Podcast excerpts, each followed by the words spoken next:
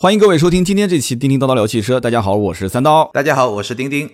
今天呢，除了丁丁跟我以外啊，我们在线上还有两位是大洋彼岸的密西根中文电台主持人，一位叫做 Tony。 Hello Tony。 嗨 Hello 大家好，我是密西根中文电台 The Chinese Radio 的 Tony。 还有一位叫做61，欢迎啊。大家好，我是来自密西根中文电台 The Chinese Radio 的61。今天我们是第一次尝试跨越大洋彼岸去连线。那么今天聊的什么话题呢？因为很快就要开始北美车展了啊，就我们国人喜欢说叫底特律车展。那么也是非常幸运，就是密西根中文电台61 Tony， 你们是要以媒体的身份去参加这个媒体日是吗？对，是这样的。Tony， 是这样子的。对，非常幸运啊！如果能包我们来回机票，我们也去啊，对吧？丁丁也是不是？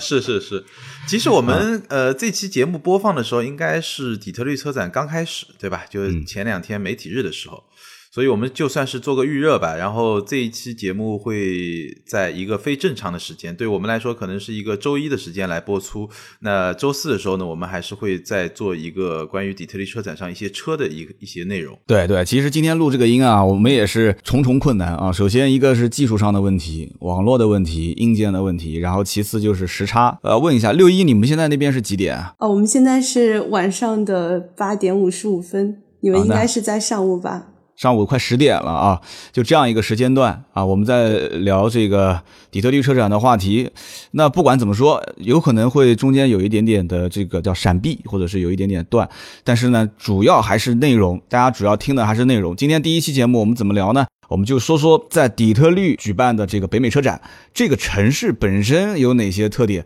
跟咱们中国哪个城市更像一点呢？我觉得今天首先二位就可以多聊一聊，然后丁丁也去过底特律是吧？丁丁也可以参与聊一聊啊。是是是，因为我大概4-5年前去过一次底特律，而且那一次其实印象还是挺深刻的。最深刻的印象就是我是在一个周末，大概礼拜六的时候，然后开了车，然后我们是从纽约一直杀到底特律，然后进了底特律那个城，我不知道大家有没有看过一个电影叫《我是传奇》，然后在那个电影里面，那个黑人一个明星就和那个一个 Mustang 吧，一个野马，然后在一个城市里面，就它是一个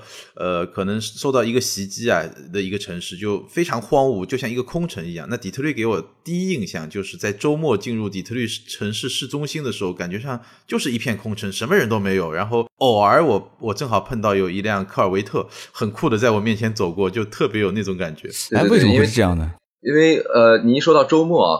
可能很大程度上就能解释，因为底特律，如果说底特律市的话，在白天周中周一到周五的时候，白天上班的人还比较多的，因为它这个在市中心有 GM 的通用汽车的大楼，还有很多银行和一些咨询公司。但是一到周末的话，一般这些工作的人都是住在更偏郊区，往北或者往西的方向。所以说一到周末，你一说周末，城市肯定是空的，基本上不太会有太多人是居住在这个城市。是的，是的。所以说可能就是这就造成了给你一个空城。没错，没错，就是对，也确实是这样子。对，后来到工作日可能就稍微好一点，就像 Tony 说的，可能人会稍微多一点。然后我的感觉就这座城市，它的建筑大部分都是那种感觉像40-50年代、30-40年代那种工业风非常强烈的那种建筑，但是你好像感觉上周末的时候建筑里是完全没人的，然后平时呢可能感觉上有那么一半或者一半不到一点的建筑里面也没有太多人，感觉整个城市那个时候应该就是这个城市就各种新闻爆出来最悲观的时候吧，包括城市破产乱七八糟这些新闻还挺多的。是的，是的，我觉得大家可能对城市破产这个话题也非常的好奇啊，就一个如果我们国内的这个听众的话，可能很好奇是这城市怎么可能会破产，怎么会发生这样的情况。 对， 对，因为在美国的话情况是，其实每一个城市是有自己的这个财政税收，以及他自己的一个怎么说财政计划。如果说在像底特律市的话，因为当时是70年代是有受到日本车的一些冲击，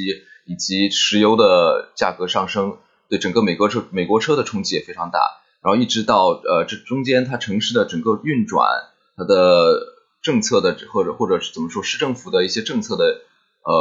不是很好的引导了这个城市的发展，以及一直到0708年到09年经历这个金融危机，对城市的打击非常大，然后以至于整个城市本身底特律市本身的财政周转出现了问题，所以说到后来迫不得已，底特律市自己就申请了破产。从某种程度上，其实就是底特律是为了摆脱他的很多债务，所以说他就申请了这个破产整个程序以后，让这个城市其实进入了一个重生的一个过程。比如说从他申请破产之后，底特律市就是一个新的一个底特律市，然后之后的财政、之后的计划，再从这一刻开始重新开始计算。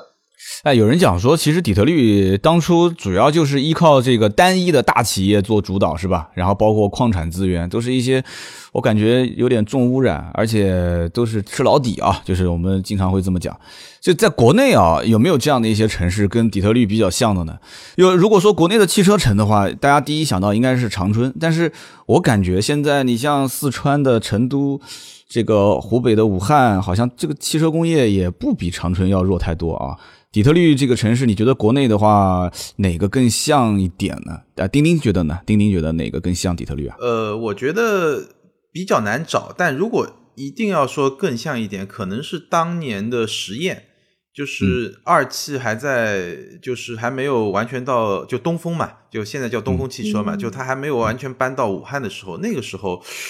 但我其实也不是特别了解，但我以前有个同事，他就是从那边出来的，我感觉上那个时候的实验可能有点像底特律，就是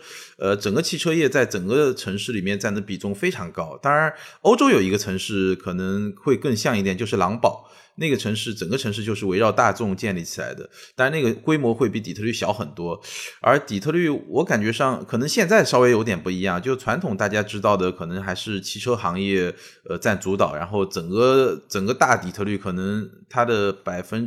我随便说，我感觉上是不是一半以上的人口都跟这个汽车业或多或少有点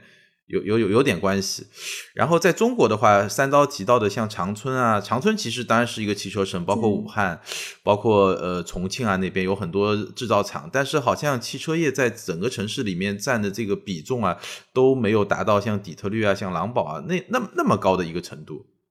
对，其实现在底特律转型之后，大家也都知道了，不能再依靠这种单一的是以大企业为主导的话，它现在到底做什么呢？就这个城市现在有活力吗？像不像我们现在国内这种啊，就是互联网爆发，然后大家都在创业啊？其实我觉得，我是作为一个刚到底特律并不是很长时间的一个人，从我一个就是从底特律新人的角度上来说，我觉得底特律其实我会说70-80%的它的这个经济还是依靠这个汽车产业啊，主要有我现在说不是说的底特律这个城市，而是说的一个大底特律地区的一个概念。那它可能说大部分它的经济还是靠汽车城，还是靠这个三大汽车公司通用、福特、克莱斯勒。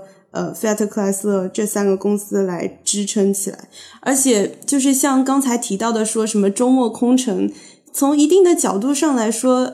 底特律市里面，据我了解，大概有 80% 的人其实都是黑人，而且在大概据说他们的那个犯罪率啊，就是